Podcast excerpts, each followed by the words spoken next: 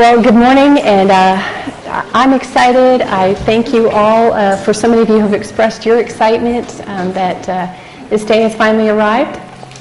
Uh, it's just um, such an honor to be here, to be able to present this study to you.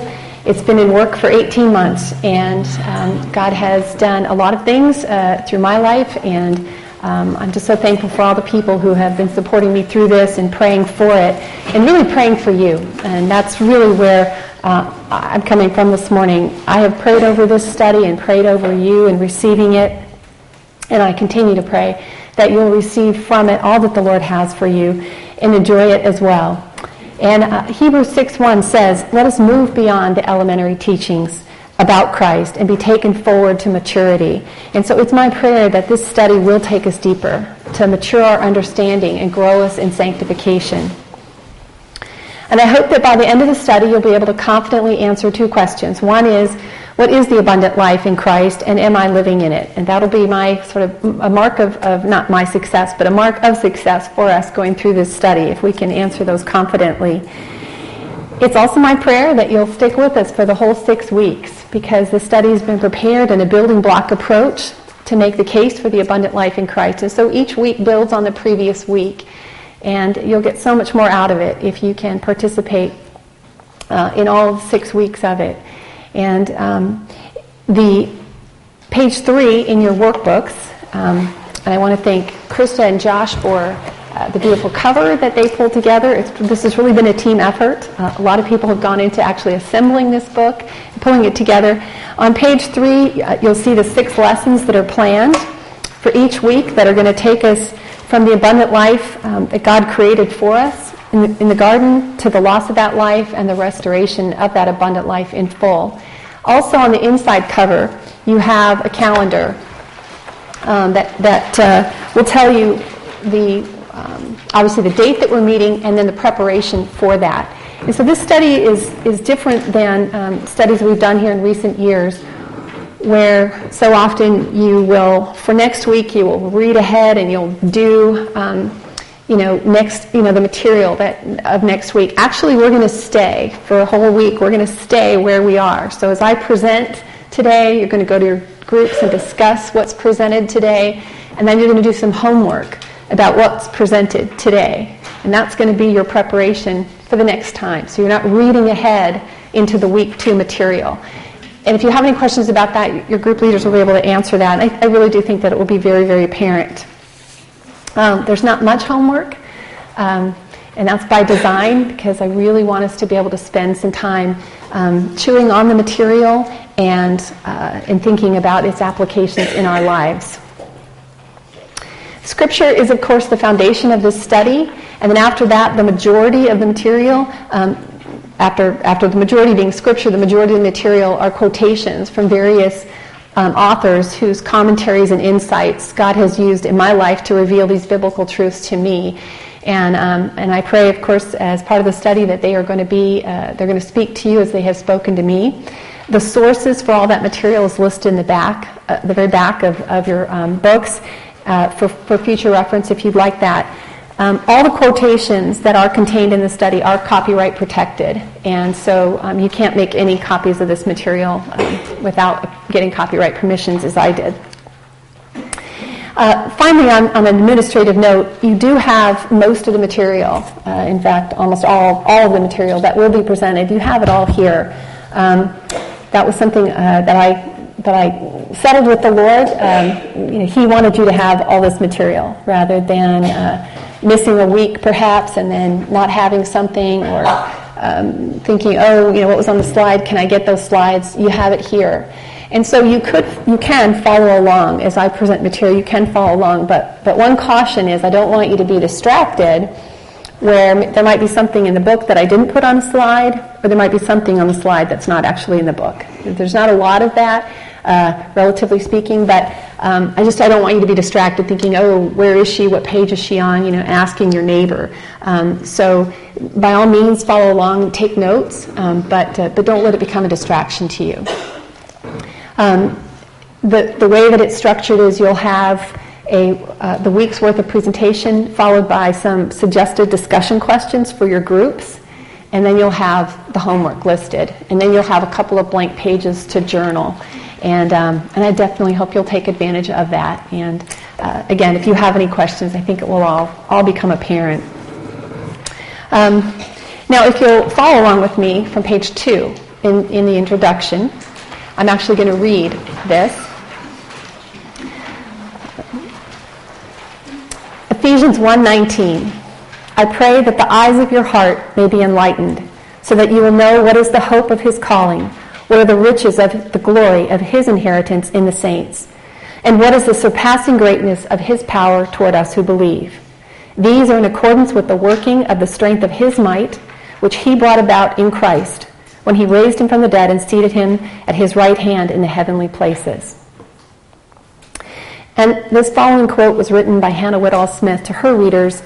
It was actually in 1870. That 1875 was a mistake. I apologize. But um, maybe you can relate to these sentiments, or maybe you know someone who can. But I pray that this study will grow you in living in the surpassing greatness of His power toward us. All of God's children, I am convinced, feel instinctively in their moments of divine illumination that a life of inward rest and outward victory is their inalienable birthright. How easy it seemed to be more than conquerors through Him that loved you. And yet, to many of you, how different has been your real experience. Christ is believed in, talked about, and served but he is not known as the soul's actual and very life, abiding there forever and revealing himself there continually in his beauty. You have found Jesus as your Savior from the penalty of sin, but you have not found him as your Savior from its power. When all those declarations were made concerning his coming and the work he was to accomplish, did they mean only this that you have experienced? Was there a hidden reserve in each promise that was meant to deprive it of its complete fulfillment? Did delivering us out of the hand of our enemies mean that they should still have dominion over us? Did enabling us always to triumph mean that we were only to triumph sometimes? Did being made more than conquerors through him that loved us mean constant defeat and failure? Now that the penalty is taken off, think you it is possible that the unchangeable God, has so given up his antipathy to sin as that a redeemed man now may perseveringly indulge under the new arrangement in that which under the old destroyed him? The cross of Christ, by the same might and decisive stroke wherewith it moved the curse of sin away from us, also surely moves away the power and the love of it from over us. And I started with this quote uh, to challenge us to think about how mature our understanding is at this point as we begin the study, and maybe do a comparison at the end. Um, so, to begin with, uh, also in your introduction, back on the first page, I include a, an, a, definition of the word abundant that I want us to just all be on the same page with. And in the Greek, perisson, it means exceedingly, very highly, beyond measure, considerably more than one would expect or anticipate. And it's that beyond measure, more than you could, considerably more than what you could anticipate. That's the, that's the um, understanding I want you to carry through this study uh, whenever you hear that term abundance or we think about it. And then uh, next in the introduction, um, or finally in the introduction, I include four foundational verses for our study that um, I just want us to each uh, all recite together each week. And uh, Terry made a good point in our leaders meeting this morning. You have on the beautiful cover you have John 10:10. 10, 10. uh, it's the second half of John 10:10, 10, and this is a uh, comes from the New King James. Um, in, in my chart, you'll see in a moment, I have a slightly different version because, because it comes from my ESV, but this is the one we're going to go with. Uh, so let's right now, let's just all recite John 10:10. 10, I have come that they may have life and that they may have it more abundantly. The next one, Read with me. Galatians 2:20. I have been crucified with Christ, and it is no longer I who live, but Christ lives in me. And the life which I now live in the body, I live by faith in the Son of God, who loved me and gave himself up for me. In John 15:4, Abide in me, and I in you. As the branch cannot bear fruit of itself unless it abides in the vine, neither can you unless you abide in me. And finally, Philippians 2:13. For it is God who works in you to will and to act in order to fulfill his good purpose. Thank you. That was really beautiful to hear. After all my preparations, it was beautiful to hear all those voices.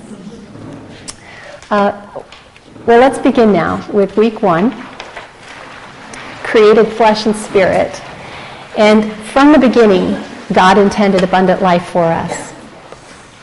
Genesis 1:26 tells us, "Then God said, let us make mankind in our image, in our likeness, so that they may rule over the fish in the sea and the birds in the sky, over the livestock and all the wild animals, and over all the creatures that move along the ground."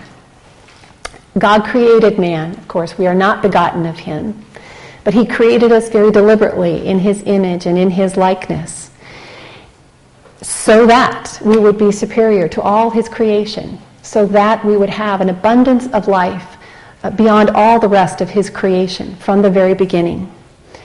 Um, the following um, the following information uh, comes from a teaching that Pastor Gary did back in 2011 uh, in Genesis chapter 2, that God's likeness in Hebrew means pattern. God's pattern is the Trinity of Father, Son, and Holy Spirit. And therefore, man's pattern is a trinity. And we are a trinity of body, soul, and spirit. And we, we see in 1 Thessalonians 5.23, I pray, God, your whole spirit and soul and body be preserved blameless until the coming of our Lord Jesus Christ. Additionally, God's image in Hebrew means essential nature. God's essential nature is spirit. We know that from Jesus saying in John 4:24, God is spirit and his worshipers must worship in spirit and in truth. And 1 Peter 4:6 says live in the spirit the way God does. And therefore our essential nature is as a spiritual being. And this is really important for us to you know, really spend just a few minutes taking in. Um, I know so often for myself, you know, I can read things like this and kind of nod and say, yeah. But to really think that our essential nature is in our spirit the thing that we don't even see. It, that is our essential nature and the essential way that we relate to our God. And so we were created deliberately to know God. Next, um, God formed man from the dust of the ground and breathed into his nostrils the breath of life, and the man became a living being. And this breath of life comes from the Hebrew word kaim, which means lives, it's in the plural, and so our life comes from His triune life.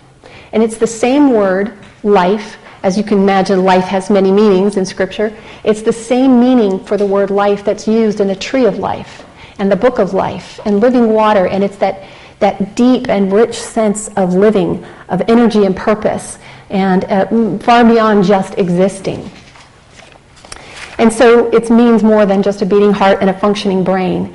Uh, Job 32 8 says, It is the spirit in man, the breath of the Almighty God, that gives them understanding. And God gave man the garden. He said, I give you every seed bearing plant on the face of the whole earth, and every tree that has fruit with seed in it, they will be yours for food. Everything that has breath of life in it, I give every green plant for food. So God made us dependent on Him for all of life for our spirit, for our soul, and our body. I like this verse, Job 34, 14, 15. If he should determine to do so, if he should gather to himself his spirit and his breath, all flesh would perish and man would return to dust.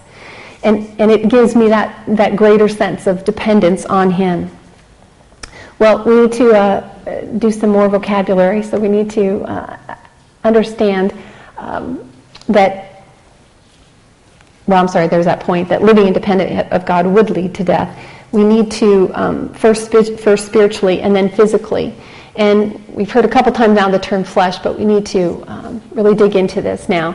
And, and, and like the word life, flesh has many meanings, both in the Hebrew and in, in the Greek. Um, but the one that we're going to focus on for the purposes of this study is the flesh that means the appetites or desires of the flesh. And the flesh meaning both body and soul. So our physical, our thought and reason, our will and emotion. And in the Greek, um, with the philosophers of the day, they took this idea of appetites of the flesh, things that come from the flesh, they uh, kind of expounded on it to mean merely of human origin or empowerment. And that is important for us to, to grasp that and remember that. You might tab this page in your books because it refers to the earthly nature of man apart from the divine influence and therefore prone to sin and opposed to God. In the NIV um, Bible, it actually then uses the term sin nature interchangeably with the term flesh in this context. And it's my understanding that's the only Bible version that uses that term sin nature, and that in fact the newer versions of the NIV are going back to the word flesh. But, it, but, but I expect a number of you have the, the, uh, the NIV, and so when you see sin nature, think flesh. And so to be in the flesh is to be acting or living in the power of the sin nature that we inherited from Adam and acting on human desires and in human effort. Heart uh, can also at times refer to the flesh and the sin nature, as we know from Jesus saying in, in Matthew 15, for out of the heart come evil thoughts. These are what defile a person. And so, again, in this context, heart means flesh.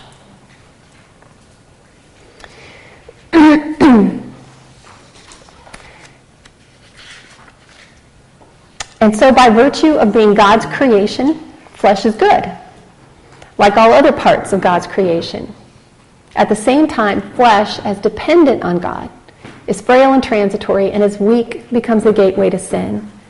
And no doubt you're all familiar with the verse uh, from Matthew 26 when Jesus said to his disciples, Watch and pray so that you will not fall into temptation. The spirit is willing, but the flesh is weak.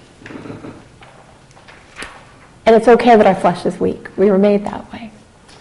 But Peter tells us to abstain from fleshly lusts. He says, I urge you to abstain from fleshly lusts. So now we have a new term here, and that's lust. In the Greek, it means focused on passionate desire. Uh, I actually like the Latin, which is appetitus, uh, to desire, have a taste for. And you'll see me reference that, um, that, that Latin verse a little bit more uh, because I think it gives us a good picture, you know, of what we're uh, what we're challenged with, and it and it uh, it's kind of consistent with a lot of the biblical biblical imagery that we'll see.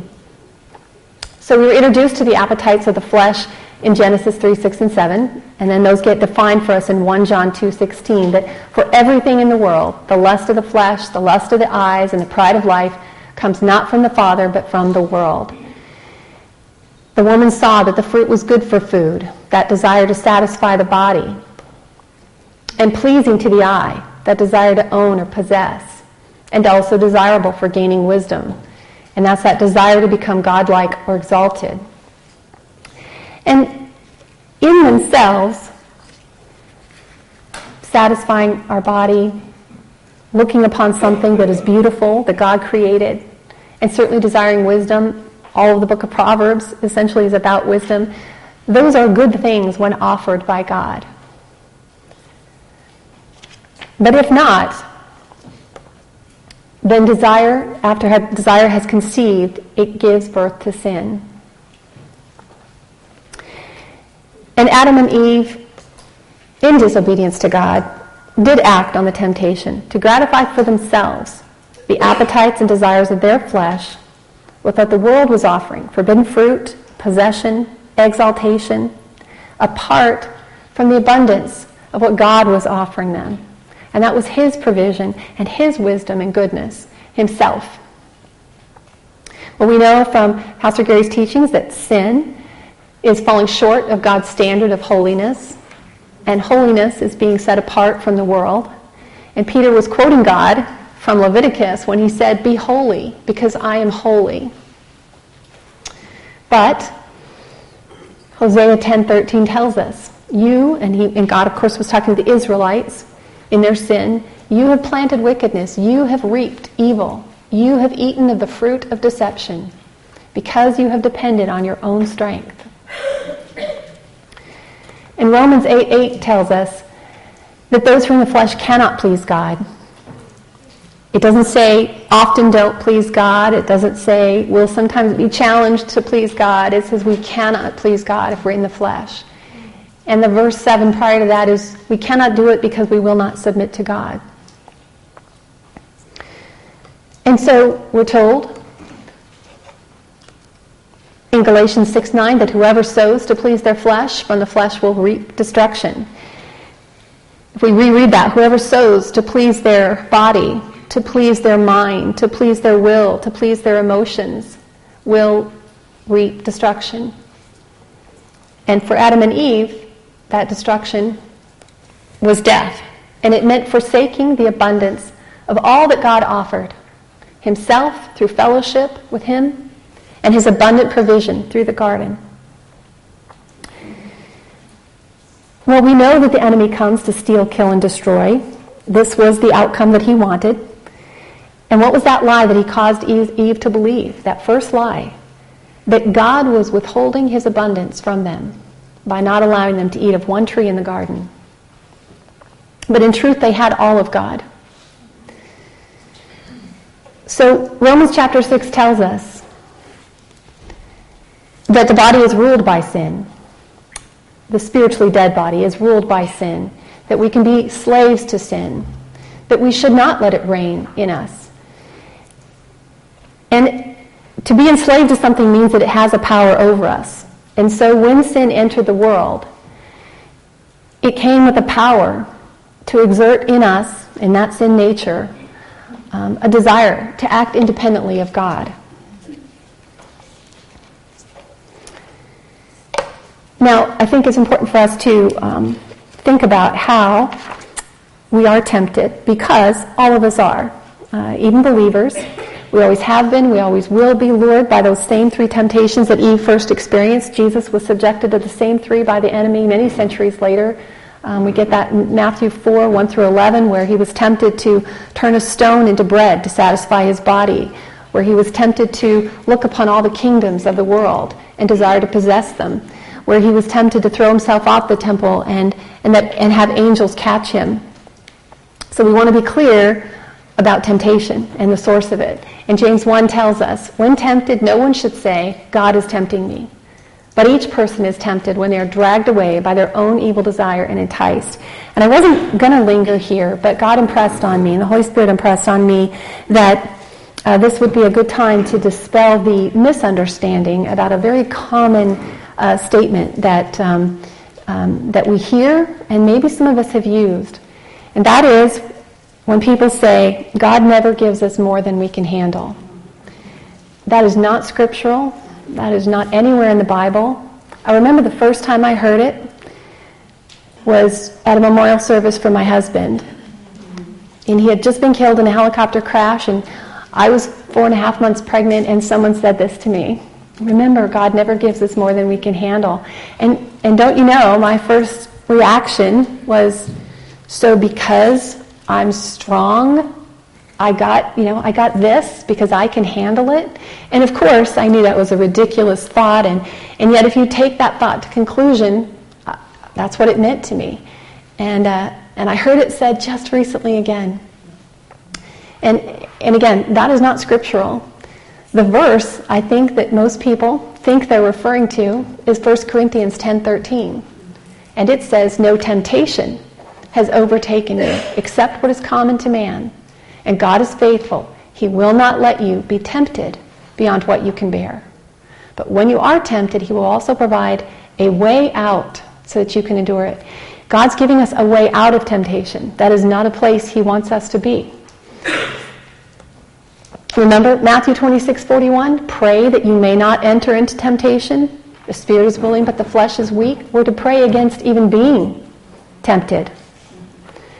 And remember the Lord's Prayer lead us not into temptation. And finally, 1 Timothy 6 9 11. Those who desire to be rich fall into temptation, but flee from these things and pursue righteousness. We are to flee from temptation, seek a way out, um, receive that from the Lord.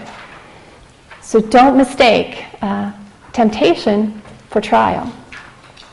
James 1 2 and 3. Consider it pure joy whenever you face trials of many kinds, because you know that the testing of your faith produces perseverance.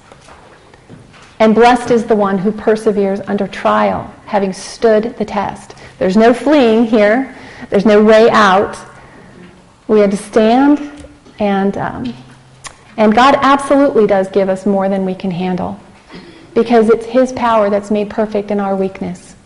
More to come on that in chapter 4, lesson 4, but, um, but I did want to clear up that misconception. So, every day our flesh is enticed by the world and its ruler to think and to act in ways to satisfy our fleshly appetites and our desires apart from what God has decreed and from what God provides. And the only way we can avoid acting independent of God is to first recognize when our flesh is being tempted and to know what God has said um, about things that are opposed to Him.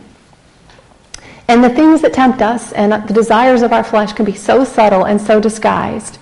And, and therein lies again a, large part of our challenge. Uh, so thankfully, God has given us scripture to make it all very clear. And uh, you guys can tell me if this is all very clear or not. Galatians 5, 19, 20. The acts of the flesh are obvious. Sexual immorality, impurity and debauchery, idolatry and witchcraft, hatred, discord, jealousy, fits of rage, selfish ambition, dissensions, factions and envy, drunkenness, orgies, and the like. Um, I'm not so sure that selfish ambition is always that obvious, or dissensions, or factions.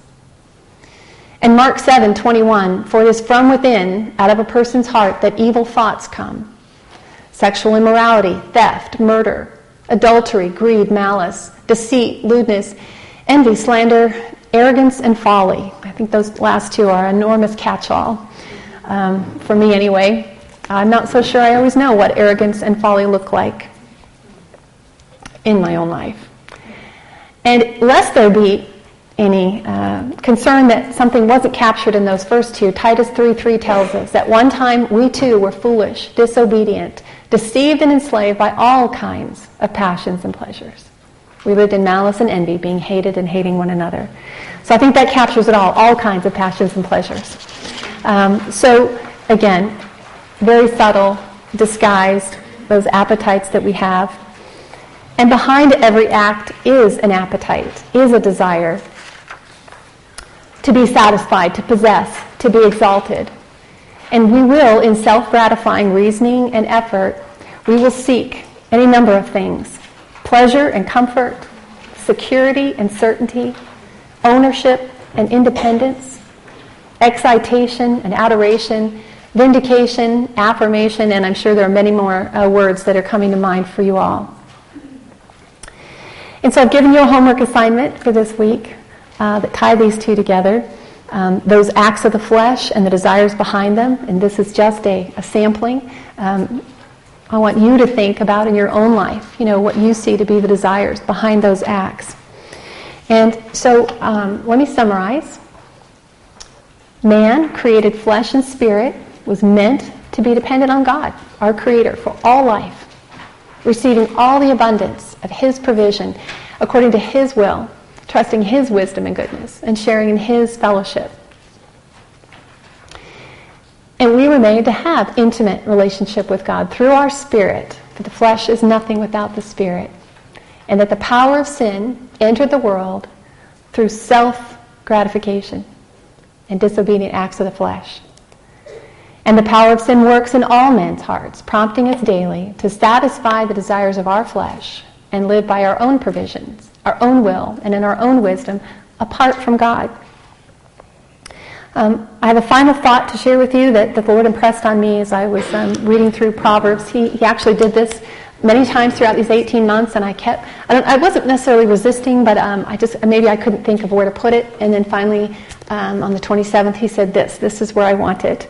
Um, and, and after this, uh, Krista has one announcement before we break up into our groups. I also want to leave you with this thought too. Um, if your flesh doesn't feel like returning in two weeks, um, ask God what He would have for you. Proverbs 27 7. One who is full loathes honey, but to one who is hungry, everything bitter is sweet. If we're full of ourselves, our desires, our wisdom, and our efforts, we will reject and even hate what God offers. But if we hunger for Him, we will enjoy His abundance, even in trial and deprivation.